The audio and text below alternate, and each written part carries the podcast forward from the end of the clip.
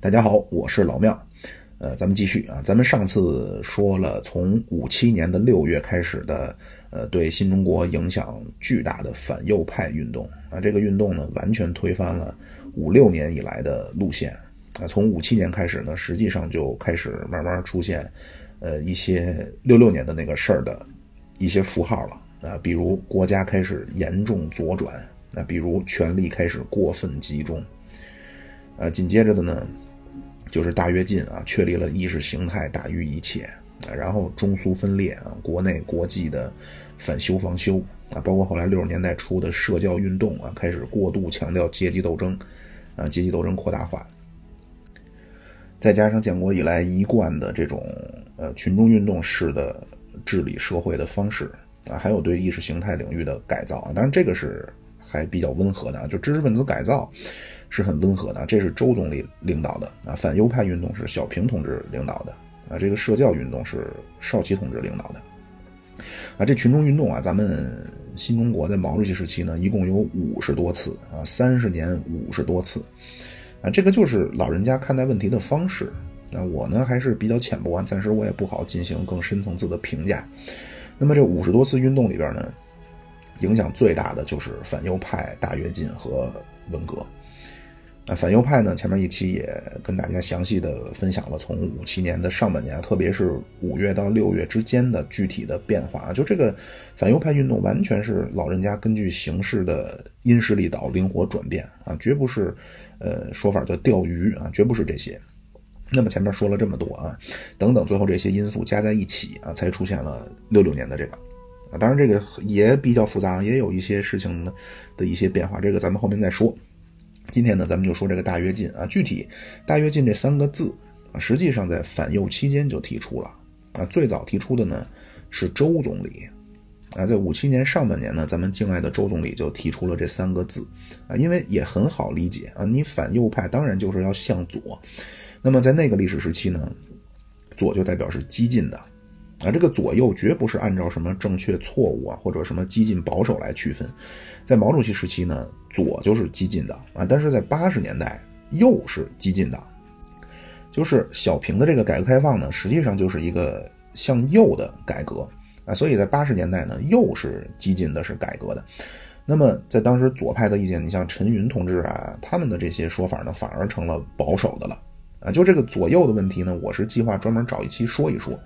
啊，分别都是怎么回事儿啊？如果您希望呃尽快听到呢，还是说后面以后找机会再说啊？您可以给我留言。那么说回来啊，大跃进其实五七年就提出了啊，但是最后变成一个全国性质的呃群众运动性质的经济建设模式啊，实际上主要都是外部因素，就是所谓国际因素啊。外部因素呢，第一个就是东西方冷战背景啊，当时主要国家呢都在干一件事儿，叫抢速度。啊，用老人家五八年提出的建设社会主义总路线的话说，叫“卯足干劲儿，力争上游，多快好省”的建设社会主义。啊，特别是破除了斯大林模式的迷信以后，啊，中国呢又出面处理了东欧的波匈事件，啊，那么中苏之间呢出现了一个巨大的不平衡，啊，就是双方的最高领袖的威望和水平和双方的国力不匹配。啊，就今天咱们可能很难理解啊，就是当时的这个冷战时期的两个阵营的竞争呢是非常惨烈的，啊，最近这个肖邦的钢琴比赛啊，包括钢琴王子 知法犯法落落入法网啊这种事儿啊，这他这个这个钢琴王子啊，他就是这个肖邦钢琴比赛出的名儿啊，国际上四个顶级钢琴比赛，呃，肖邦、柴科夫斯基、范克莱本和利兹。啊，肖邦、柴科夫斯基大家可能都知道啊，利兹就是个地名，这个范克莱本就是一个美国钢琴家，啊，苏联是五七年卫星上天啊，这样呢，当时美国国内呢掀起了一片悲观的情绪啊，结果第二年这个范克莱本就在苏联的柴科夫斯基钢琴比赛上获得了第一名啊，在苏联的地盘、苏联的比赛，弹着俄国的音乐。啊，美国呢就觉着苏联卫星上天以后啊，终于扳回了一城。这个范克莱本回国以后呢，就成了美国的民族英雄啊，受欢迎程度堪比当时被杜鲁门解职的麦克阿瑟。啊，麦克阿瑟可不是那个什么，就是他解职以后回国非常受欢迎啊，群众无比热情啊。他那个演讲叫“我们终于听到了上帝的声音”，那，这个范克莱本当时拿了个钢琴比赛的奖，在美国人心目中成了麦克阿瑟那种凯旋而归了。啊，但是其实说穿了，那你不就是个钢琴比赛拿了奖吗？那，这个和苏联在航天领域的重大突破有什么关系呢？但是当时就是这样啊，所有领域主要国家都在互相比。啊，另外呢，苏联自己啊批判了斯大林啊，导致了巨大的不稳定。那斯大林同志有没有错啊？当然有。啊，太残酷啊！毛主席老人家看到秘密报告啊，都说啊，就连毛主席都说，没想到斯大林这么黑暗。但是具体到纠正错误的方法上啊，实际上有待商榷啊。所以从五十年代开始呢，苏联和东欧的社会主义国家呢，都开始试图打破斯大林模式啊。毛主席呢也说啊，看来咱们得走自己的道路了啊，因为五十年代初啊，当时老人家号召全面学习苏联啊。当时的说法叫“苏联的今天就是我们的明天”，但是呢，苏联突然有问题了啊，所以必须要探索一条，呃，中国的适合中国国情的这种发展经济的道路啊。另外呢，这个外部因素呢，嗯，还有所谓从历史上啊，就是国际共产主义的内部啊，根深蒂固的左倾思潮啊，这个一直影响中国党内的这种思想啊。前面咱们也说了，党内的传统呢都是犯错误，但是左比右好。啊，就是不光是中国，当时社会主义阵营都有这种赶超浪潮，啊，叫国际赶超热潮，或者叫冷战中的国际环境的压力啊。另外呢，还有就是希望摆脱苏联模式的因素啊。所以呢，最终咱们的官方的说法叫在社会主义建设准备不足的情况下啊，经验不足、准备不足的情况下，发动了大跃进啊。那么按照时间的发展呢，呃，五七年六月开始呢，一下从开门整风变成了反右派。啊，然后就是五七年十一月啊，这个非常重要。毛主席参加了莫斯科会议啊，这次会议呢，真正让老人家体会到了成为社会主义领袖的感觉啊，并且呢，也呃萌发了巨大的使命感啊。这样回来呢，就快速进行呃经济建设啊，并且后来给这次会议也给中苏分裂埋下了种子。那么五七年十一月这莫斯科会议是干嘛的呢？首先从这种，呃大战略上看啊，就是世界上共产党的组织形式，最早其实是一个全球统一的这么一个国际性的机构，啊，所谓的司令部呢，就是第三国际啊，也叫共产国际，是列宁一九一九年创立的，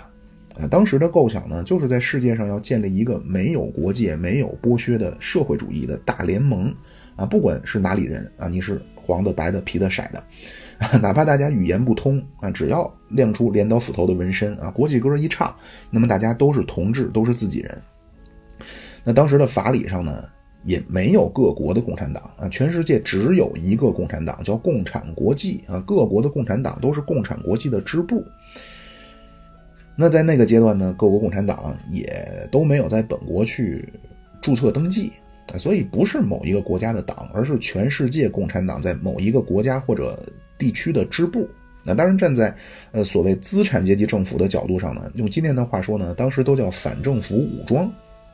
那大家想一想，在当时中国有没有这种共产党和国民党之间所谓要进行多党制啊，双方都是中国注册的党，然后去展开选举呢？啊，并不是这样。啊，莫斯科在帮助中国共产党建党的同时呢，也和国民党联系啊，帮助国民党进行改组。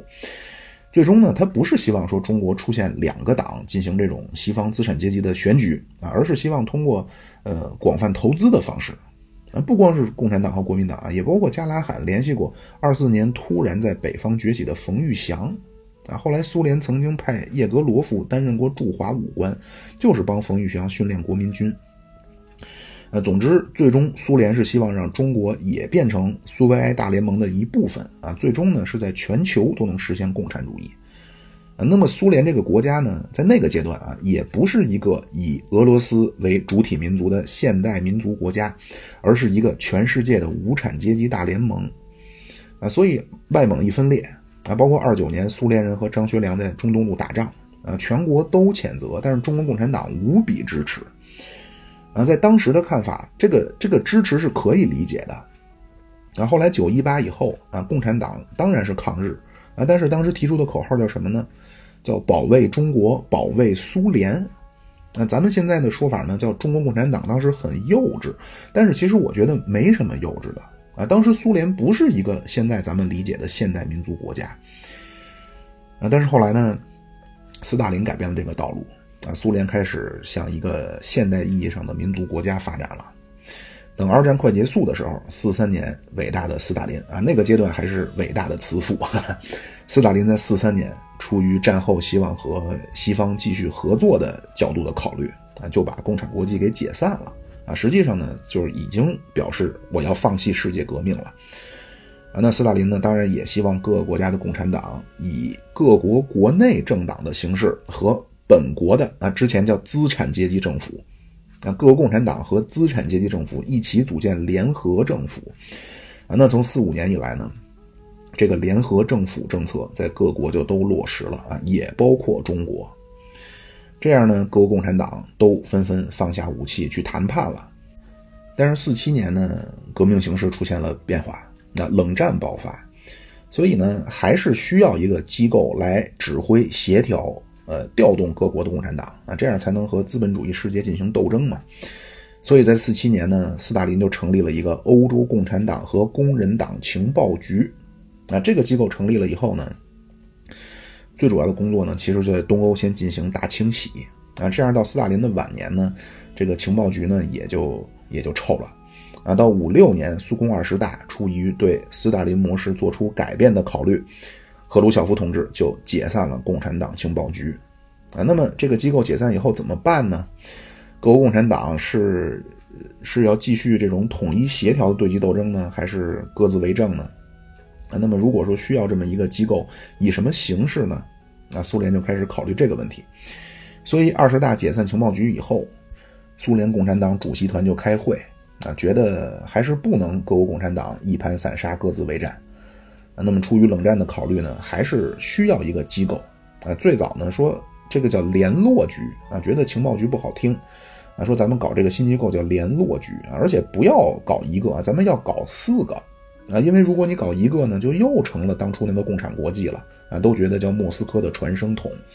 啊。咱们呢分地区搞四个共产党情报局，呃，联络局。啊，根据当时的革命形势呢，他们是希望亚洲搞一个，拉美搞一个，东欧搞一个，西欧搞一个。啊，那么这个事儿如果是伟大的斯大林的领导的风格啊，肯定就搞了。啊，斯大林是非常一言九鼎的啊，或者叫伸手五指令，拳手就要命，啊，说一不二。但是赫鲁晓夫呢，个人的威望实在是不能和伟大的斯大林相比，那所以就决定呢，还是要先征求各国的党的意见，首先征求中国的意见。啊，五六年苏共二十大召开以后啊，慈父就变成魔鬼了啊，所以毛主席是最关键的。啊，四九年十二月，斯大林七十大寿啊，就是斯大林和毛主席站在第一排最中间啊，所以这次呢，那斯大林已经不但死了，而且变成魔鬼了啊，所以必须要重视中国的意见。这样，米高扬呢就来到中国啊，询问老人家的意见。但是毛主席说呢，就没有必要搞这种国际性的组织了。那老人家说呢，你们也不了解各国的具体情况啊。之前办了一个什么杂志啊，也没有人看，啊，看了也没有人听。就是原来共产国际呢，就是包括情报局啊，是办杂志啊，评论各个共产党的工作情况啊，让各国的同志呢都可以参考。但是毛主席呢说，你这个杂志办了也没人看，看了也没人听。那米高扬说呢，那社会主义阵营怎么去面对资本主义阵营呢？啊，毛主席说，以后有事儿开会解决。这样，米高扬呢就带着这个指示回到了莫斯科，跟赫鲁晓夫说：“啊，毛主席不同意搞联络局，以后有事儿开会解决。”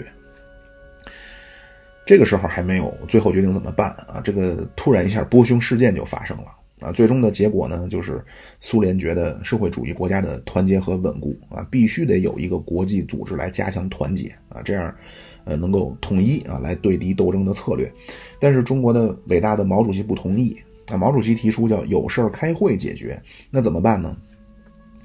这个时候啊，五七年年初啊，周总理是五七年的一月去莫斯科啊，主要是解决波匈事件的善后啊，就是出兵给匈牙利平了以后啊，暴动平息了，但是苏联和匈牙利呢，包括和波兰的关系啊，就非常紧张啊，很多问题也没有解决，比如军队怎么办啊，撤军不撤军？呃，当地能源的价格怎么维持啊？苏联顾问专家要不要留？啊，就当时波兰、匈牙利都非常反感苏联，所以赫鲁晓夫呢就希望中国能够帮忙解决这些问题。赫鲁晓夫同志最希望毛主席能亲自来，但是老人家国内的事儿一大堆，来说你这点小问题就派有丰富外交经验的周恩来同志去啊，足矣。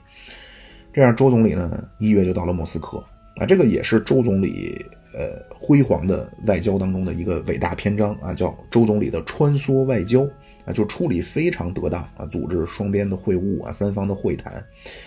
那在冷战史研究领域啊，对这个波匈事件啊，叫波匈事件让中国共产党登上了东欧舞台啊，朝鲜战争，朝鲜战争是登上世界舞台，但是那是战争啊，是直接对抗。资本主义阵营，或者就对抗以美国为首的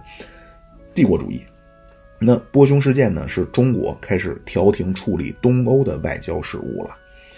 那在周总理处理波匈的问题的时候呢，就委托当时的中央政治局委员，呃，中央书记处书记彭真同志啊，去南斯拉夫和铁托同志商量一下共产党开会的事儿啊，因为之前。老人家指示了，有事儿开会商量。但是现在不是正好波兰匈牙利出事儿了吗？所以需要开会。啊，当时彭真正带着代表团在南斯拉夫访问。啊，当时彭真啊，被各国称为伟大的中国人民的使者。啊，去苏联、捷克斯洛伐克、呃，罗马尼亚、保加利亚、阿尔巴尼亚和南斯拉夫六国巡回访问。啊，从五六年年底一直到五七年年初，啊，群众无比热情。啊，当时这个东欧这六国。播放全部是中国歌曲，啊，打出的标语全部是中文，啊，今天当然啊叫厉害了我的国啊，但是大家可以了解一下五七年中国在国际上的地位啊，包括五六年中国国内的开明，啊，五六年论十大关系啊，提出双百方针啊，东欧知识分子无比敬仰、无比热爱北京的毛主席，啊，那么当时彭真呢在南斯拉夫，周总理就联系彭真说。可以去拜访一下铁托同志啊！如果说召开一个呃世界的共产党的大会啊，让中国和南斯拉夫共同发起，他是不是愿意？但是铁托同志呢不同意啊，他说没必要开国际的会议啊，有问题双边解决啊，就是因为南斯拉夫五五年刚和中苏恢恢复关系啊，这个铁托同志呢，一方面是想和社会主义国家缓和，但是另一方面也不想完全进入社会主义阵营。铁托是希望能够保持一个中立的状态啊，就是不加入任何一方，因为南斯拉夫最北边是斯洛文尼亚，啊，和意大利、奥地利接壤啊。原来这个斯洛文尼亚就是哈布斯堡王朝的，啊，到一战以后呢，斯洛文尼亚和其他的南斯拉夫族人啊，就联合成立了塞尔维亚克罗地亚斯洛文尼亚王国，啊，这个就是南斯拉夫的前身。啊，所以南斯拉夫呢，就相当于南欧的冷战的最前线，所以他不希望加入具体的某一方，所以在四八年，斯大林就把南斯拉夫开除了这个共产党情报局，啊，然后就和东欧呢一起经济封锁南斯拉夫。那到五五年，赫鲁晓夫呢决定改善苏南关系。但是五六年啊，因为纳吉当时就是波匈事件，纳吉当时跑到南斯拉夫大使馆去了啊。苏联让交人，呃，这个而且保证说绝不追究啊。结果交出人来就就食言了啊。所以铁托本身就讨厌苏联啊。后来又因为纳吉的这个事儿呢，就也很讨厌赫鲁晓夫啊。总之他不想开国际会议啊，他就跟彭真讲啊。彭真呢就告诉了周总理，但是彭真回来的路过莫斯科。啊，就跟赫鲁晓夫说说，在南斯拉夫见到了铁托啊，说铁托同意开会，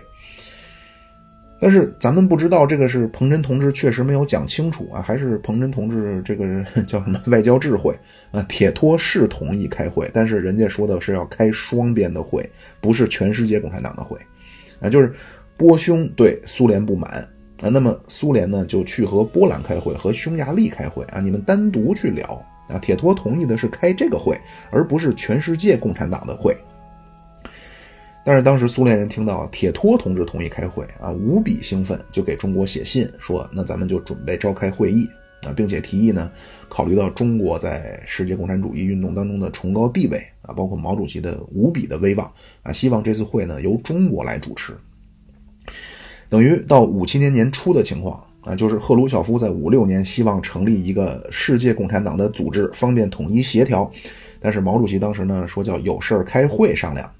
啊，那苏共二十大以后呢，呃，要重新认识斯大林的问题啊，包括要这个波匈事件出现了啊，那么不就出了事儿吗？所以要开会商量啊，怎么解决？那这个过程中，社会主义阵营当中另一位资历非常深的铁托同志啊，他呢是希望苏联单独和波兰匈牙利开会，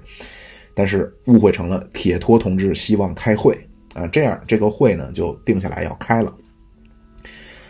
原本苏联是希望中国出面主持啊，但是老人家说呢，会议还是苏联来主持啊。但是事先呢，咱们要搞一个文件啊，这个文件中国可以参与意见啊。这个文件是干嘛的呢？首先，这个文件呢要包括苏共二十大以来啊大家争论的问题、大家模糊的意识、大家有争议的观点啊，都要明确一下。这个文件呢，今后要作为各国共产党遵循的一个原则。啊，那么苏联呢就开始准备啊，苏联先准备，然后中国提意见，然后双方讨论，最终出来一个最终的这个宣言啊。那在这个过程中呢，中国国内风向突变，就从开门整风变成反右派了啊。到五七年的九月二十五号，苏联就把起草的宣言给了中国啊，老人家就委托邓小平和胡乔木去修改啊。毛主席当时呢。和驻华大使尤金就说啊，原则上同意啊，但是有几条必须得改啊。第一，这个宣言不要提莫洛托夫反党集团的这个事儿啊，这个是你们苏联内部的事儿啊，不要在国际上的这种大会上说啊。而且呢，咱们对犯错误的同志呢要宽容啊，就不要提了。那这个莫洛托夫反党集团这个事儿是什么事儿呢？啊，是五七年六月的时候，赫鲁晓夫同志访问芬兰。那么，国内的莫洛托夫同志啊，马林科夫同志啊，就趁着赫鲁晓夫不在啊，就说如果这个国家让赫鲁晓夫再这么搞，苏联就完了啊。所以六月十八号呢，赫鲁晓夫回国，马上接到通知啊，要召开主席团会议啊。进入会场呢，发现自己的座位啊，坐的是布尔加宁。会议一开始，布尔加宁宣布，今天主席团会议的主题是要罢免赫鲁晓夫同志。啊，这个会议上呢，就说赫鲁晓夫上台以后啊，犯了什么什么样的错误，比如主动向南斯拉夫道歉，有损苏联大国形象；啊，比如对斯大林的批判方式有问题，引发了国内和社会主义阵营的思想混乱；啊，还比如国内经济建设路线，啊，赫鲁晓夫提出赶超美国。那五七年五月，赫鲁晓夫提出，苏联四年内的肉蛋奶和黄油的产量要超过美国。啊，这样呢，引发了国内的经济的波动。啊，所以说要罢免赫鲁晓夫同志。投票，主席团七比四，啊，赞成罢免赫鲁晓夫的，外交部长莫洛托夫。啊，部长会议主席就是总理布尔加宁，呃，部长会议副主席啊，主管能源电力的副总理。啊，前斯大林的秘书马林科夫啊，最高苏维埃主席团主席就是咱们的人大委员会委员长弗洛西洛夫，劳工委员会主席卡冈诺维奇啊，他们提出罢免赫鲁晓夫。反对罢免赫鲁晓夫同志的啊，首先是赫鲁晓夫同志，然后是文化部宣传部的部长苏斯洛夫啊，部长会议第一副主席米高扬。啊，赫鲁晓夫说呢，你们现在投票占多数了啊，但是请允许我发言，请。中央的同志和组织允许我自我检讨，这样赫鲁晓夫就做了一个非常真诚的几个小时的自我检讨，那一直到幺零下班，说报告啊，我还没有检讨完，请明天继续开会让我自我检讨。结果当天晚上，赫鲁晓夫就给国防部长朱可夫打电话，啊，朱可夫就把外地的苏共中央委员都用飞机接到了莫斯科，啊，第二天威风凛凛的朱可夫大元帅。啊，横刀立马的站在克里姆林宫门口，那必须召开全体会议。啊，朱可夫说：“没有我的命令，谁也不许出来。”那在这次会上呢，赫鲁晓夫就做了一个叫《关于党内形势的报告》，就和莫洛托夫他们展开辩论。啊，最终的结论呢是莫洛托夫和马林科夫都叫反党集团。这个事儿呢，老人家听说以后啊，说叫对有错误的同志还是要宽容啊，所以最终呢。列宁的战友啊，莫洛托夫啊，因为有丰富的外交经验，就被任命成了蒙古大使啊，苏联驻蒙古国大使。啊，斯大林的前秘书啊，钦定的接班人马林科夫同志，因为懂得企业建设和管理，成为了一家矿业公司的总经理。啊，卡冈诺维奇因为善于团结劳工，就成了哈萨克水电站的站长。啊，赫鲁晓夫原计划要在这次莫斯科会议上说这个事儿，但是毛主席说呢，这个是苏联内部的事儿啊，并且严重影响社会主义阵营的团结啊，建议苏联同志不要放在文件里提了。啊，这是针对莫洛托夫反党集团。第二个，对三和政策，那就是苏共二十大赫鲁晓夫提出和平过渡、和平共处、和平竞赛。啊，这个呢，相当于是二十大提出的外交纲领啊。之前的苏联对帝国主义啊，对西方的资本主义叫全面对抗。二十大上，苏联提出三和啊，毛主席说对这个三和呢要有限制啊，老人家内心真心的认为帝国主义亡我之心不死，呃，怎么能通过什么软化瓦解去去瓦解资产阶级政权呢？啊，毛主席说叫扫帚不到，灰尘照例不会自己跑掉啊，那反动派你不打他就不倒啊，那所以将来呢肯定有武装斗争，甚至是。大战这种资本主义和社会主义大决战的可能啊，所以绝不能说的太绝对。所以这次会呢，一方面是要解决共产国际解散以后的各国共产党的团结问题，还有就是从五六年开始的一系列事件的认识问题。那么，共产呃各国的共产党的领导呢，都去莫斯科啊，除了开会呢，还有就是庆祝莫斯科的十月革命节，那就是十一月七号。啊，十月革命是一九一七年十一月七号，因为俄罗斯用的是东正教的历法，所以在十月，那他们叫管这个叫十月。那今天咱们的公历啊，就是其实咱们这个公历叫格里高利历法，啊是这个格里高利历法的十一月七号。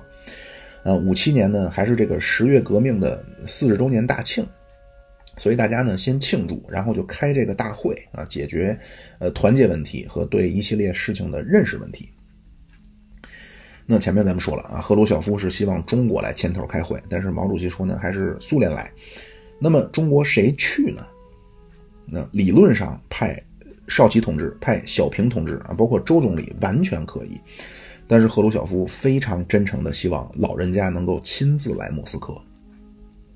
但是五七年四月啊，咱们说，呃，如果主席十一月再去莫斯科，就是毛主席之前访问过一次苏联了，就是四九年底五零年初那次，呃，那次呢是中国最高领导人访苏，呃，但是呢说你们苏联的最高领导人可没来访过华。那就是形式上啊，实际上苏联的最高领导人是赫鲁晓夫，呃，包括部长会议主席布尔加宁是五四年的中国国庆五周年访问北京啊，带来了国庆大礼包，这个也是近代以来的大国最高领袖第一次访问中国。但是苏联名义上的国家领袖是最高苏维埃主席团主席啊，相当于咱们的人大委员会委员长。九零年呢，戈尔巴乔夫就是这个头像啊，他把这个改叫总统了。那苏联在五十年代，当时最高苏维埃主席团的主席呢是弗洛西洛夫。呃，毛主席四九年底五零年初去苏联的时候呢，是以中央人民政府主席的名义去的，啊，等于是代表国家的最高元首去的。但是赫鲁晓夫访华的时候，赫鲁晓夫是苏共中央第一书记啊，布尔加宁是部长会议主席，等于是党和政府啊，不不对，是实际上是政府啊，但是你的国家的代表、国家的元首没来过。啊，咱们四月份提出呢，这个不对等啊，所以毛主席不方便再再去访问莫斯科了。那么赫鲁晓夫马上就派最高苏维埃主席团主席啊弗洛西洛夫，在五七年的四月十七号访华，但是没有想到啊，国内六月份开始突然变成反右了啊，毛主席对这个事儿高度重视啊，本来有可能就又脱不开身了，但是九月初。啊，赫鲁晓夫同志非常大度的答应给中国核武器的技术，啊，这个站在中国的角度当然觉得很好，但是中立的看，这种杀手锏级别的武器啊，最好不要轻易给别人。但是赫鲁晓夫呢，当然也没有想到啊，后来中苏不但分裂了，而且中国倒向了美国，啊，就是这个在当时谁都不能相信啊，就是后来等苏联专家都开始撤了。美国中央情报局的判断啊，还觉得这叫专家轮替啊，最多就是中国对这批苏联专家不满意啊。在当时，一方面是具有这种伟大的国际主义精神，另一方面呢，也真的是赫鲁晓夫同志非常天真，那就在五七年的九月同意给中国核武器的技术啊。后来第二年就是一九五八年，中国炮击金门，啊，而且不但没有跟赫鲁晓夫打招呼，反而利用了赫鲁晓夫啊，把赫鲁晓夫骗来北京，造成了一个假象，就是苏联给中国这个大陆炮击金门站台，所以赫鲁晓夫很受伤啊，赫鲁晓夫受伤了啊，所以呢就把核武器技术的这个转移叫停了啊，后面赫鲁晓夫经常受伤啊，但是这个时候还没有。那就非常慷慨的决定把核武器的技术给中国。那么这么大的人情啊，你当然要克服所有的困难啊。毛主席呢，必须要在百忙之中去莫斯科给赫鲁晓夫支持。啊，定下来以后，苏联就开始精心的布置安排啊，因为当时的飞机还都是小飞机啊，所以都要半途加油。那苏联呢，就派苏共中央的书记和外交部的一个副部长去中苏边境的伊尔库斯克。啊，在等于在国门亲自欢迎老人家，但是没有想到，后来毛主席飞机都没下。毛主席说外面太冷了啊，我是湖南人，我怕感冒啊。如果他们想见我，就上飞机来见吧。这样呢，这个苏联人啊，就是上飞机来觐见啊，见完了下飞机，飞机加完油再起飞。啊，但是五零年那次可没听说怕冷啊，就是五七年这次可完全和五零年不一样了。啊，本来苏联专门给毛主席安排啊，准备在红场给毛主席举办一个盛大的欢迎仪式啊，包括要让老人家在红场去讲话啊，并且让热情的莫斯科呃市民啊夹道欢迎毛主席啊，一路夹着毛主席进入克里姆林宫。但是老人家说啊，还是取消吧啊，太冷啊，而且我现在坐不了敞篷车啊，讲话也没必要啊，说我给你们一个书面的，你们念一下，照着念就算了。苏联人也很理解，嗯，真是能够想到啊，可能老人家七年前身体还很好啊，是不是建国以后工作太繁重了，所以抵抗力有些下降啊？所以也真是怕老人家感冒啊，万一伟大的毛主席在莫斯科被冻感冒了啊，这是谁也承担不起。所以安排住处的时候，那其他各国共产党的领导都住在莫斯科郊外的列宁山啊，这是一片独栋别墅区。啊，各国领导人都住列宁山，只有中国的伟大领袖毛主席啊，赫鲁晓夫亲自安排，老人家就住在克里姆林宫里啊，而且赫鲁晓夫非常自豪地跟来打前站的啊，负责毛主席起居的啊，中共中央书记处警卫处处长汪东兴同志啊，赫鲁晓夫跟汪东兴同志说，这就是主席的房间啊，当年沙皇就住在这儿啊，毛主席是住在沙皇的卧室里。然后给演示啊，说这边一开门啊，咱们的会议大厅在这儿啊，走沿着走廊过去就到了，绝对不会风吹日晒。啊，然后赫鲁晓夫说啊，主席需要什么，必须告诉我啊，我们尽全力满足。那汪东兴同志看了以后啊，看到了沙皇睡的钢丝床，今天叫席梦思，就是很豪华那种，大家可能也能想到，就上面大帐子。汪东兴说啊，说我们主席啊习惯睡硬板床。就是毛主席睡觉那个床的照片，现在网上也都能找到啊。咱们中国的床啊，都是靠墙的啊，都是丈夫睡外边，夫人睡里边啊。如果半夜说夫人要去上厕所啊，绝不能说从丈夫身上就跨过去啊下床啊，必须得先把老爷叫醒了啊，老爷坐起来啊，然后这个夫人再下去啊。西方那个床都是两边下床啊，所以器物层面啊，完全也能体现民族文化。毛主席中南海啊，先在菊香书屋啊，后来六六年以后呢，住在中南海游泳池啊。毛主席那个床就是靠墙，然后得有个两三，就得有个三人宽啊，而且是歪的啊，向内倾斜啊。他那个床就是外边一小半睡觉啊，里边多一半扔的全是书啊。所以毛主席呢是长期睡硬板床啊。五零年那次就是不是老人家，当然那个时候和斯大林谈判初期很不顺利啊，就把那个。当时睡那个软床床垫子扔在地上，啊发脾气，啊这次好了啊这次苏联人说满足一切要求，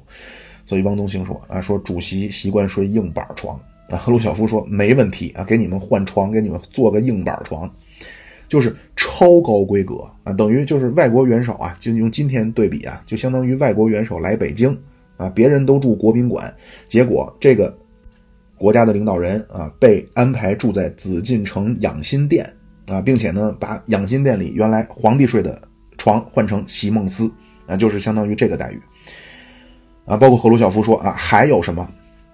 那汪东兴说，主席还有一个习惯，啊，上厕所只能蹲着，啊，不会用你们那个坐坑啊，就不会坐着上厕所。但是苏联当时都已经是抽水马桶了啊，哪有蹲坑呢？后来明白了这个原理啊，赫鲁晓夫呢就让工程师啊必须想办法攻克技术难题。最终啊，苏联人怎么解决的呢？用砖头砌了一个台儿，那就把这个马桶啊，今天咱们的这种马桶砌在这个台儿里啊，中间就剩一个坑，这不就成蹲坑了吗？然后两边是砖头砌的台阶儿能上下啊，这个问题也就解决了。啊，就是，总之啊，就是今天超超乎想象的超高规格。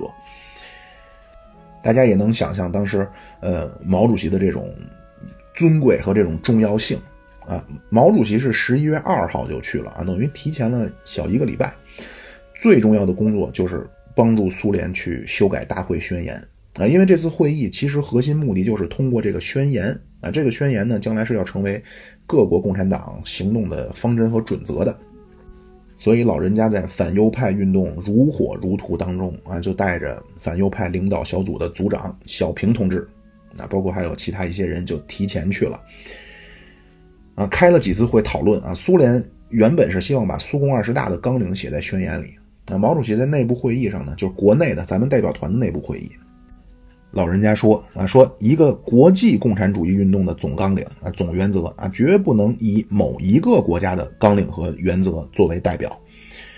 啊。所以到十一月六号，小平就提出一个方案啊，说中国提供一个备忘录，里边要说明，嗯，在无产阶级夺取政权的过程当中，不能只寄希望于和平过渡、和平竞赛、呃和平对抗啊，不能寄希望于靠议会选举的方式来夺取政权。而应该靠武装斗争啊，因为武装夺取政权是苏联革命和中国革命的经验啊。那么赫鲁晓夫同志提出的那些啊，还没有成功的经验啊，只是一种理论上的可能啊，所以不要寄希望，全部把希望寄托在那些东西上啊。实际上，核心的意思就是苏共二十大的纲领太突出和平过渡啊，太忽略武装斗争。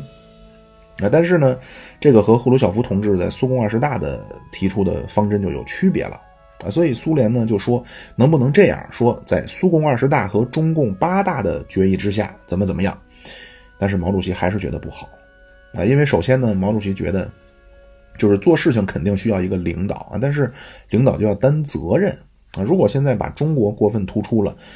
那各国都来找中国要援助，这个肯定不行，所以最后中国做了让步啊。宣言还是说苏共二十大提出的新的纲领的路线是怎么怎么，但是呢也要注意啊，就是马克思列宁主义都说啊，只要有帝国主义的存在啊，就会存在资本主义和社会主义的大决战。那所以在这个问题呢，一方面当然中苏双方呢是通过妥协最终达成了一致啊，但是里边实际上也暗藏着分歧。啊就是后来中苏意识形态所谓分裂啊，追根溯源，其实是这次会议啊，不是苏共二十大啊。后来分裂除了这个所谓对和平和战争的看法，还有一个就是中苏两党的地位。在莫斯科会议上，呃，实际上中国和苏联在社会主义阵营当中已经平起平坐了。啊，就这个会开完以后，美国中央情报局就有一个评估啊，就说现在中国共产党在国际共产主义运动当中的影响已经超过了苏联，特别是毛主席的个人威望和中国在意识形态这个领域的话语权上啊，中国已经压过了苏联。啊，最终啊，就这个话题，我最终还是会放上来一个我过去的一个录音啊，就是我。听着也还凑合，还能听。那就是关于中苏最终分裂啊，一个就是发展路线的分歧啊，一个就是两党地位的分歧啊，这两个在当时那个阶段是无法调和的。好，说回来啊，那么开会的时候啊，开会是十一月六号啊，专门还给苏联给毛主席安排了一次接见莫斯科社会名流的活动啊，其他各国领导人都没有这个待遇啊，所以毛主席在莫斯科非常轰动啊，就他在四十周年这个。十月革命庆典检阅的时候啊，毛主席是站在最中间，呃，当然还有赫鲁晓夫啊。那毛主席老人家一下观礼台啊，热情的莫斯科群众和中国留学生一下就围上来了。啊，就这些东西完全能看出来，就是苏联人对毛主席已经是非常非常特殊的礼遇了。啊，毛主席是完全凌驾在各国共产党的书记之上。啊，包括会议以后啊，就是十一月十六号。呃，这个也很有名，就是毛主席在莫斯科见中国留学生啊，就说了非常有名的“世界是我们的，也是你们的”，但是归根到底还是你们的！你们就像八九点钟的太阳。那当然，这说着也挺有意思。毛主席是湖南人啊，他管世界叫四改，所以他一说四改是你们的，我们一看下面有些茫然啊，马上两只手比成圆形啊，说了个英文啊。毛主席说：“World。”但是，一看还是不懂，现在底下还是很茫然啊。突然明白了啊，这里是莫斯科，不是华盛顿，所以马上问边上的驻苏联大使刘晓啊，说世界俄文叫什么啊？边上说叫 Mil，啊，毛主席说 Mil 是我们的，也是你们的啊。下边雷鸣一般的掌声啊，说毛主席真是博学啊，这懂中文、懂英文还懂俄文。包括毛主席这次啊，说说我们都老了啊，我们都很世故，但是你们年轻有朝气啊。就是我也看到一些网上的人啊，说这说那，就是毛主席为什么总是和青年女学生聊天啊？真的一个很重要原因就是年轻人有什么就说啊，他不懂那些弯弯绕啊，不会说什么察言观色啊，说些你爱听的啊，想想我这句话说出来有什么样的影响，什么样的后果。啊，毛主席就是很喜欢和年轻人聊天啊，也很喜欢这种大老粗啊，就是什么也就直筒子，有什么就说的人。毛主席很喜欢这样的人啊。那么这次呢，就和莫斯科的留学生啊，毛主席给他们留下了非常深刻的印象。啊，那个能够找到的私人的一些回忆东西也有很多啊，大家也都可以参考看啊，很有意思。那么在会议过程当中，中国共产党啊，包括毛主席。也都感觉到了，就是现在中国的地位和苏联平起平坐了啊！就是当然，特别是在理论方面啊，就是意识形态这种这种方面啊，中国实际上已经超过了苏联共产党。但是毛主席呢，非常清醒啊！毛主席知道啊，如果中国要作为国际共产主义运动的领导的国家啊，中国还缺一个非常重要的因素，就是硬实力啊！当时中国的经济实力、军事实力都不行。啊，所以虽然苏联的最高领导人赫鲁晓夫的水平不怎么样，啊，但是老人家在会上一再强调啊，叫以苏联为首。啊，毛主席主要是基于两个考虑。啊，第一个呢，毛主席觉得啊，就是做事情必须有一个统一的指挥部。啊，这个是从毛主席从一革命以来啊，一贯都是这个看法，必须要有一个头。啊，所以毛主席在会上呢就说啊，叫中国有句古话啊，蛇无头不行。所以毛主席呢就老说以苏联为首，以苏联为首。当时很多国家，什么南斯拉夫就不用说了啊，你像波兰、匈牙利啊，都对赫鲁晓夫，呃，这种能力表示怀疑啊。所以毛主席呢亲自出面去做工作啊，让大家还是要接受以苏联为首的说法。那么既然老人家都这么说了啊，东欧各国也就接受了。啊，最终宣言里体现的也是叫以苏联为首的社会主义阵营，而不是以苏联和中国为首的社会主义阵营。那第二个呢？啊，这个相对阴暗一些，就是会议以前其实就明确了，必须要有一个领导。那但是赫鲁晓夫呢也知道啊，可能自己无力承担社会主义阵营领袖的这个地位。啊，当然他很天真。啊，这个不光是一个能力的问题啊，就是很多时候起决定因素的不光是能力。啊，地位很重要啊！就是咱们战国时期啊，慎道啊，就是韩非子叫法家的集大成者啊，就提出士术法嘛。士就提出就是慎道啊，术是身不害，法是商鞅啊。这个慎道慎子论述权力的包括地位的重要性的时候啊，他就说龙啊能腾云驾雾啊，没了云雾，这个龙掉在地上就是腾蛇。但是赫鲁晓夫不太懂。啊，这个同志确实是水平很值得商榷啊！他就总说啊，希望能够以中国为首，啊，起码呢要说社会主义阵营以苏联和中国为首。但是老人家怎么回应呢？啊，毛主席当然比赫鲁晓夫聪明一万倍啊！毛主席就说啊，有句古话叫“一个好汉三个帮，一个篱笆三个桩”，啊，单丝不成线，孤木不成林，那就说了很多中国的古话，就是老人家的宝库啊，武器太多。啊，一会儿有马列的，啊，一会儿是中国传统思想文化的，啊，一会儿又是历史的，啊，两三下就给你搞晕了。啊，赫鲁晓夫当然不清楚什么一个好汉三个帮，啊，主席这是说我是好汉还是他是好汉呢？而且这种东西就是翻译很难啊，咱们都用中文聊天，这个体会不到。啊，就包括今天咱们中国的这个最高领导人，就讲话总是说古诗啊，这个翻译其实很为难。啊，咱们都明白一个篱笆三个桩是什么意思，但是翻译你怎么办？啊，你如果翻译字面的，外国人可能真的就懵了啊，所以赫鲁晓夫就听迷茫了。啊，最后老人家只能说啊，说你就好好工作啊，你不行的时候啊，我帮助你。啊，这个好不好呢？啊，赫鲁晓夫当时感动的要死，但是后来五九年明白了啊，赫鲁晓夫后来说呀，说什么以苏联为首啊，最终是我们说什么都要问毛泽东啊，他同意了我才能说啊，什么以苏联为首，实际上是以中国为首啊，最终是责任全是苏联的，但其实主意全是中国拿的。啊，当然，这个可能我也说了，比较阴暗啊，就是老人家恐怕也确实是有这个意思啊，就是表面上说以苏联为首，但是实际上苏联哪句话不经过毛主席的同意呢？是不能讲的啊。就是这次五七年会议这次期间开始就是这样啊，毛主席完全在社会主义阵营内部成了最高领袖啊，咱们中国湖南的农民完全 压盖住了苏联乌克兰农民的风采。就是这个赫鲁晓夫同志呢，真的是一个质朴的乌克兰劳动人民啊，他是乌克兰族啊，但是生在俄罗斯的库尔斯克，十四岁就和家里去了顿涅斯克啊，这个咱们看足球都知道，顿涅斯克矿工队啊，这个地方是出矿的地方。那赫鲁晓夫在那儿成为了一个非常优秀的钳工啊，但是工人阶级啊，真的是非常质朴啊，讲话声音也大。而且很容易面红耳赤啊，这个就是字面意思。这个赫鲁晓夫同志一激动，他整个那个头啊，他是光头啊，一生气血压升高啊，可能这个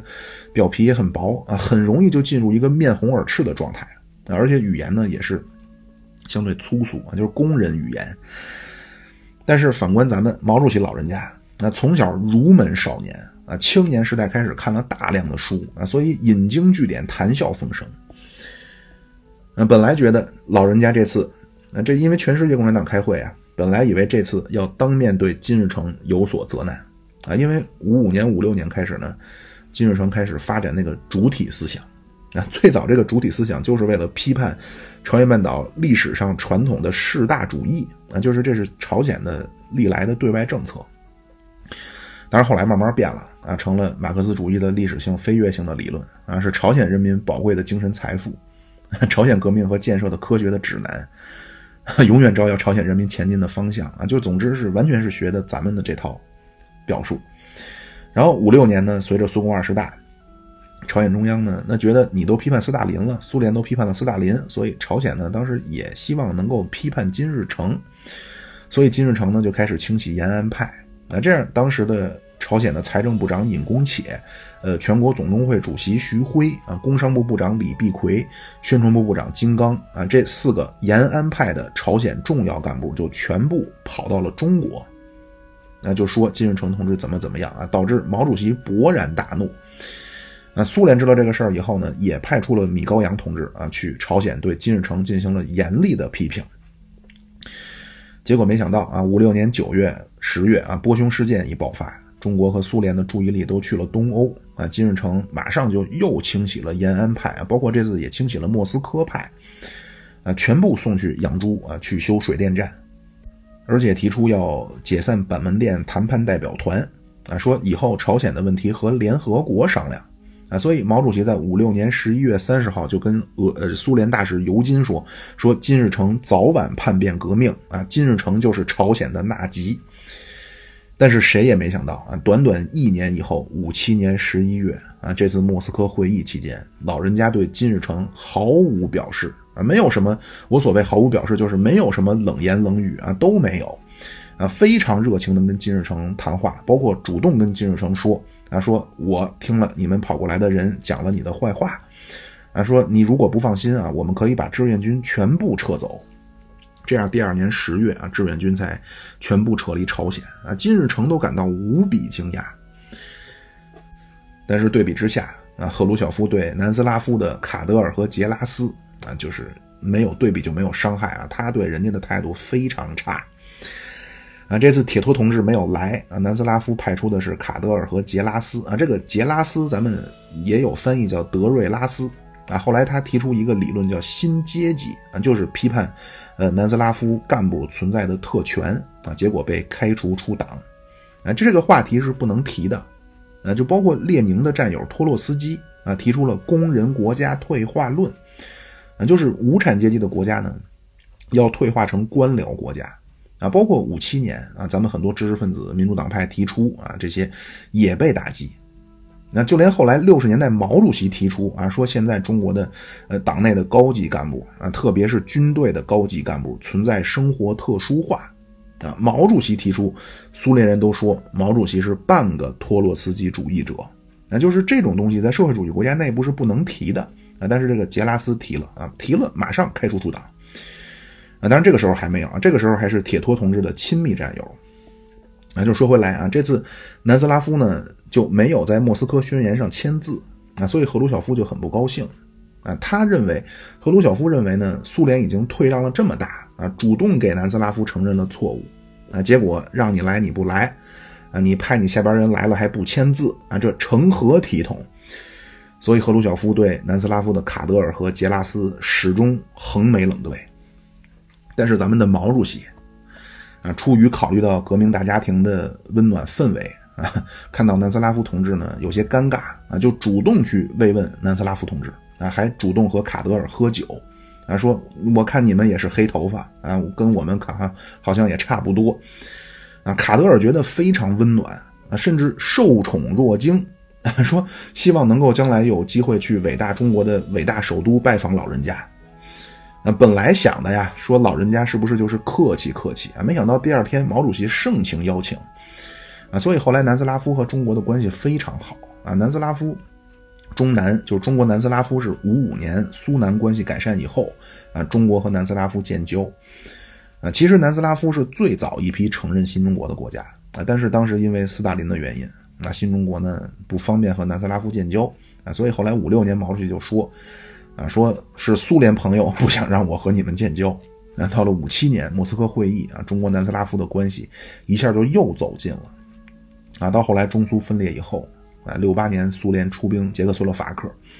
啊，两边呢就又形成了一个共识，叫反对社会帝国主义。啊，到七十年代初。啊，咱们中国当时真的是这种精神生活比较匮乏啊。当时引进了南斯拉夫电影《瓦尔特保卫萨拉热窝》，那可能就是咱们的听众的父母啊，包括岁年纪大一长一些的听众都知道这个。啊，一直到现在，中国和塞尔维亚关系好的不得了啊。疫情咱们也很帮助他们，他们在国际事务上也非常站中国这边。好啊，那这次会议啊，就是完全凸显了毛主席的个人魅力。那其他人发言啊，包括赫鲁晓夫啊，包括米高扬啊，都是有稿子，然后去前边念，然后第二天呢就用那个稿子登报发表。那只有中国的毛主席啊，老人家到后来就完全放飞自我啊，即席发言。啊，当然这个在客观上呢，给苏联那些会务人员添了一些麻烦啊，因为你要当场记录啊，毛主席口音又很重啊，还非常愿意引用古诗。啊，你要当场记录，然后翻译啊，他当天晚上就要广播啊，第二天要上报啊，当然你上报还要校对，啊，就是所以是他们有些痛苦啊，但是毛主席老人家啊，非常的挥洒自如，啊，当然有的时候太自如了呢，就就说错话了，那比如啊，毛主席突然说啊，说同志们啊，我希望呃讲一讲团结的问题。说最近啊，苏联党内发生了一个重大的事情，就是莫洛托夫反党集团。啊，我希望苏联的同志呢可以宽容啊，可以团结大家啊。其实知道当初中国共产党是怎么做的吗？然后就开始滔滔不绝地讲中国革命的历史。那苏联人听到当然不高兴啊，因为本来说宣言里写啊，结果中国说啊这是苏联党内的事情啊，不要放在大会上说。结果苏联人不说，怎么毛主席到大会上说起来了呢？啊，不光你说，你还点评说我们该怎么怎么做，让苏联措手不及。那么毛主席说这个团结的问题啊，莫洛托夫反党集团啊，直接米高扬大怒啊，就是完全不顾风度啊，不顾老人家的威望啊，直接就站起来了啊，站在当场怒视毛主席啊，在场所有人都傻了。当时杰拉斯就跟卡德尔说说。中苏之间争夺共产主义运动领导权的斗争开始了。啊，这个就是领导权的分歧的端倪。啊，另外呢，就是关于斗争路线的。啊，毛主席在会上说啊，也很有名啊，说原子弹真打起来不可怕。啊，全世界有二十七亿人啊，死了一半还剩一半啊，中国六亿人死了一半，我们还有三亿啊，社会主义照样干。啊，一战打出一个社会主义苏联啊，二战打出一个社会主义阵营啊，核战争打起来了，打完了全球一片红啊，既然要打就早打大打打核战争啊，打完了换来永久和平。那东欧的人当然他他不太明白这些啊，什么战争意志啊等等啊，他就字面理解啊，他说这个中国共产党是要干什么啊？是要死一半啊，我们这几百万人死一半，民族就灭亡了。啊，当然可能也是知道啊，老人家高深莫测啊，但是真的是闹不清楚到底怎么回事那当时以色列共产党的总书记就说啊，说为什么毛主席说什么总是说战争战争战争啊？然后包括毛主席说啊，毛主席说不是东风压倒西风，就是西风压倒东风啊。我看最终是东风压倒西风啊。咱们听着都没什么啊，这个不就是针对以美国为首的西方阵营吗？啊，但是苏联一些嗅觉敏锐的同志啊，就过度紧张了，啊，因为苏联人啊，从来都能抵抗住来自西欧的军事入侵，啊，你拿破仑啊，希特勒啊，你席卷了横扫了西欧，但是到莫斯科啊，吃了两口血就都知道怎么回事了，啊，唯独是来自北亚的 这俄俄国人毫无还手之力。呃，蒙古第二次西征，那就是咱们也叫长子西征，那就是铁木真的四个儿子的长子啊，竹赤的长子拔都，察合台的长子拜达尔，呃，窝阔台长子贵由，陀雷长子蒙哥啊，一共十五万大军，一路杀进钦察草原啊，横扫莫斯科基辅，然后向东啊，灭波兰匈牙利啊，勒格尼兹战役 击败东欧重装骑士联军啊，最后打扫战场，收割九麻袋耳朵。然后蒙古骑兵突破卡尔巴阡山，那 布达佩斯城外塞约河大战，啊，被苏布台绕后，东欧十万联军全军覆没，啊，当然是因为窝阔台就是大汗死了啊，所以蒙古人叫停，啊，这第二次西征结束啊，然后拔都呢就在伏尔加河上兴建了萨莱都城啊，统治东欧啊，统治了二百年啊，两百年以后俄罗斯人才摆脱了蒙古人的统治。嗯，其实，在形式上啊，一直到后来，就是伊凡雷帝十六世纪才吞并了喀山汗国啊，叶卡捷琳娜那都十八世纪了，才最终吞并了克里米亚汗国。啊，所以俄国人从骨子里不怕西边来的，他们害怕东边来的，啊，害怕东风。但是毛主席说啊，东风压倒西风，所以一些这个过度紧张啊，就是也可以理解。那包括很关键的啊，这个就跟今天这 连上了，就是赫鲁晓夫在台上说，啊，说苏联要用十五年超过美国，啊，毛主席马上就说中国十五年超过英国，啊，这个也是咱们那个口号叫超英赶美的来源啊。最早毛主席的设想啊，是几十年，就是五六年那个年初知识分子会议上，毛主席说，现在形势这么好啊，社会主义制度看来也有优越性，啊，几十年以后。啊，如果咱们做不到世界第一，说不过去。啊，说美国有十几颗氢弹，啊，美国有一亿吨钢产量，我看几十年以后，中国也得有几亿吨的钢产量。啊，就是这个是现实的，就是五六年年初这个判断完全没有问题。啊，五五年咱们钢产量二百八十五万吨，那九六年才超过了一亿，啊，零八年突破五亿，啊，一五年突破八亿，二零二零年突破十亿。啊，现在中国的这个钢产量占全球一半啊，世界钢产量排名啊，中国第一，河北省世界第二啊，唐山市世界第三，美国世界第四，唐山瞒报的世界第五。就是五六年那会儿设想的这个发展的节奏啊，就是用几十年达到什么几亿吨钢产量完全没问题。呃，是毛主席那会儿是非常冷静、非常理性、客观的。啊，但是这次会议回来。那也可能是老人家被赫鲁晓夫刺激了，啊，也可能是，嗯，发现这个革命的形势好像比意料之中的还要好，啊，所以马上就开始缩短时间表。那五八年四月十五号，毛主席呢，当时让秘书啊，这个陈伯达啊，创办了一个杂志叫《红旗》啊，在这个杂志的创刊号上，毛主席就亲自发表了一篇叫《介绍一个合作社》，啊，里边就说说中国赶上英美。啊，不需要像之前设想那么长时间，那二十五年或者更多一点时间也就够了啊，一下就从几十年变成二十五年了啊，也就是说八三年要超过美国了啊，就是这个其实也还凑合啊，中国钢产量超过美国是九三年，那这是四月十五号这个《红旗》杂志创刊，然后五月当时这个。工业包括交通的这种各种部委啊，展开了一个活动啊，要开始收集最近三百年以来中国的科学技术发明，然后编成这种简易本儿，那用来给老百姓做宣传。呃，那么在这个里边呢，这这个文文件里边呢，毛主席的批语写的是要打掉自卑感啊，砍去妄自菲薄，破除迷信啊，发挥敢想敢说敢干敢做的大无畏精神啊，中国七年赶上英国。啊再加上八年或十年赶上美国的任务，啊肯定可以有帮助。那就等于从二十五年超过美国变成十五到十七年，就它不是七年赶上英国，再加上八年或十年嘛，等于超过美国。刚才说二十五年啊，最早几十年，然后就五六年年初是几十年，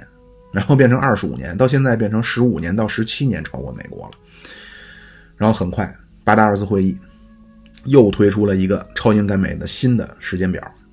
说要在主要工业产品的产量上七年超过英国，十五年超过美国，就是所谓叫七年超英，十五年赶美。这个是八大二次会议提出。啊，再往后时间就越来越短啊，超英最后变成两三年。啊，并且呢又发动一个运动，叫拔白旗插红旗，啊，全国展开的这个运动，那就是大量表示怀疑这个大跃进时间表的。呃，干部啊，包括普通工农啊，都被批判。啊，我看到一些数据啊，江苏省一个省，五八年到六零年，因为这个就是插红旗、拔白旗的这个运动，处分的生产队长以上的党员干部二十一万，啊，普通群众二十二万。啊，湖南省八十多个县啊，三十多个县委第一书记挨整，啊，就是这个。这真的是为什么前面说那个反右啊？这个就是反右带来的问题。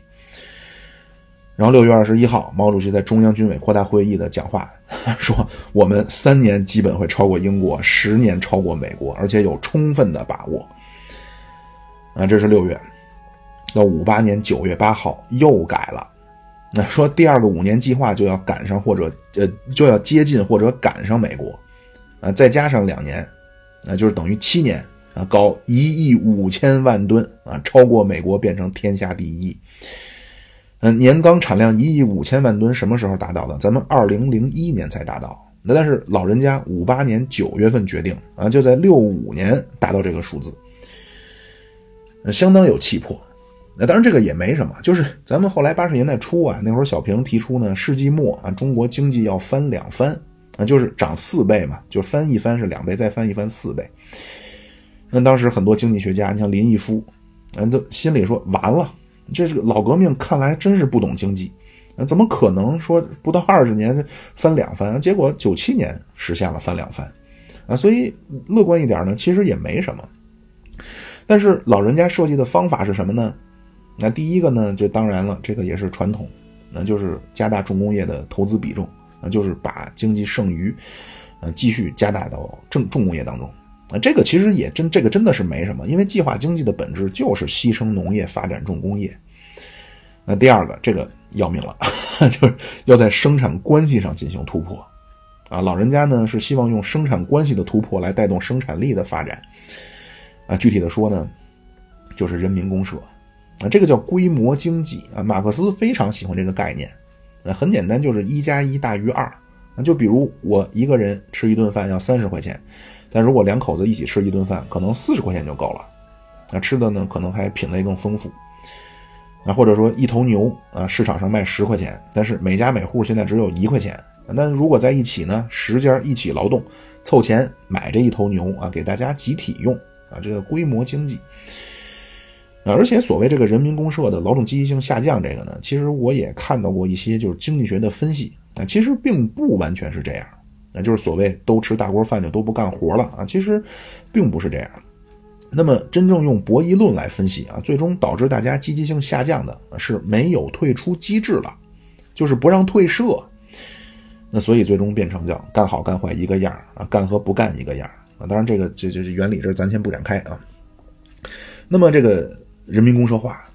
其实基层干部呢，真的是要负责任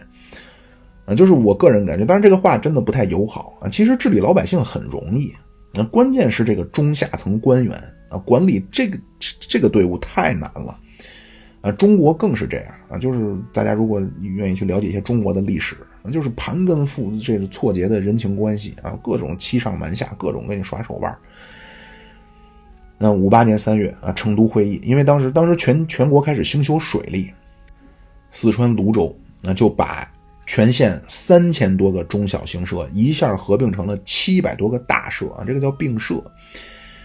那伟大领袖的指示呢，叫很好。那除了地广人稀的地区以外，五年以内完成合并，也就是说，毛主席是希望用五年完成全国合作化的，呃，公公社化。那当然，这个可能是参考了三年过渡进入社会主义啊，所以老人家提出五年。但是到五八年八月啊，毛主席去河北、河南、山东去视察啊，当时在河南新乡刚成立了一个七里营人民公社啊，这是第一个叫人民公社的。毛主席说：“哎，人民公社名字好。”啊，这一下开始纷纷体会上意了，说：“哎，主席现在说人民公社名字好，啊，看来必须马上铺开。”啊，包括山东这种社干部跟毛主席说：“说我们现在并社以后啊，亩产四万斤稻子。”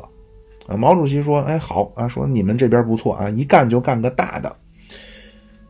其实毛主席怎么会不知道呢？就是我猜啊，就是毛主席可能有这个可能，他不知道小高炉不能炼钢，但是肯定知道稻子亩产多少。我真的不认为这个阶段毛主席糊涂了，啊，就是后来都从林彪开始啊，就是接班人的问题确实是有些儿戏啊。就这个阶段，我觉得老人家很清醒。那么为什么不当众切就戳戳穿这种吹牛皮说大话的干部呢？啊，我估计啊，就应该是希望树立一个这种。模范带头的典型，就有点类似咱们前面说这个表现主义，啊，那居委会王大妈，那在小说里或者文艺作品里体现都跟圣人一样，啊，这样人当然没有，但是这样的人呢，表示了咱们前进的方向，啊，当然可能老人家没有想到啊，树立起来的不是多快好省建设社会主义的典型，而是吹牛皮放卫星的典型，啊，包括在河北，那县委书记汇报工作。啊，说现在我们叫组织军事化、行动战斗化、生活集体化，然后说我们现在办了个大社啊，那粮食多的都吃不过来，然后还这个怎么说呢？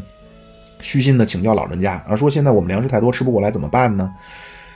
那毛主席说是毛主席说吃不过来就让社员一天吃五顿饭呗，就是这个组织军事化、行动战斗化、生活集体化，这个是这个真的就是毛主席设想的。啊，就是全国都是多面手。那叫能文能武，又红又专，啊，一兵一农，一商一官，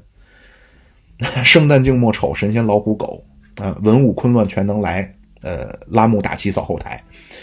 就是全国人人都生活在人民公社里啊，端起枪就是战士，拿起锄头就是农民啊，平时督促干部啊，自我鼓励，啊，至于生活上的追求，国家帮你解决。毛主席就说啊，人民公社公共食堂吃饭不要钱。啊，一个公社就是一个按需分配的共产主义单位，啊，最终如果全国都是人民公社呢，那不就全国都进入共产主义了吗？啊，那当时那种公社呢，就是 初级社时候还行，啊，到最后进入人民公社就一个乡一个社，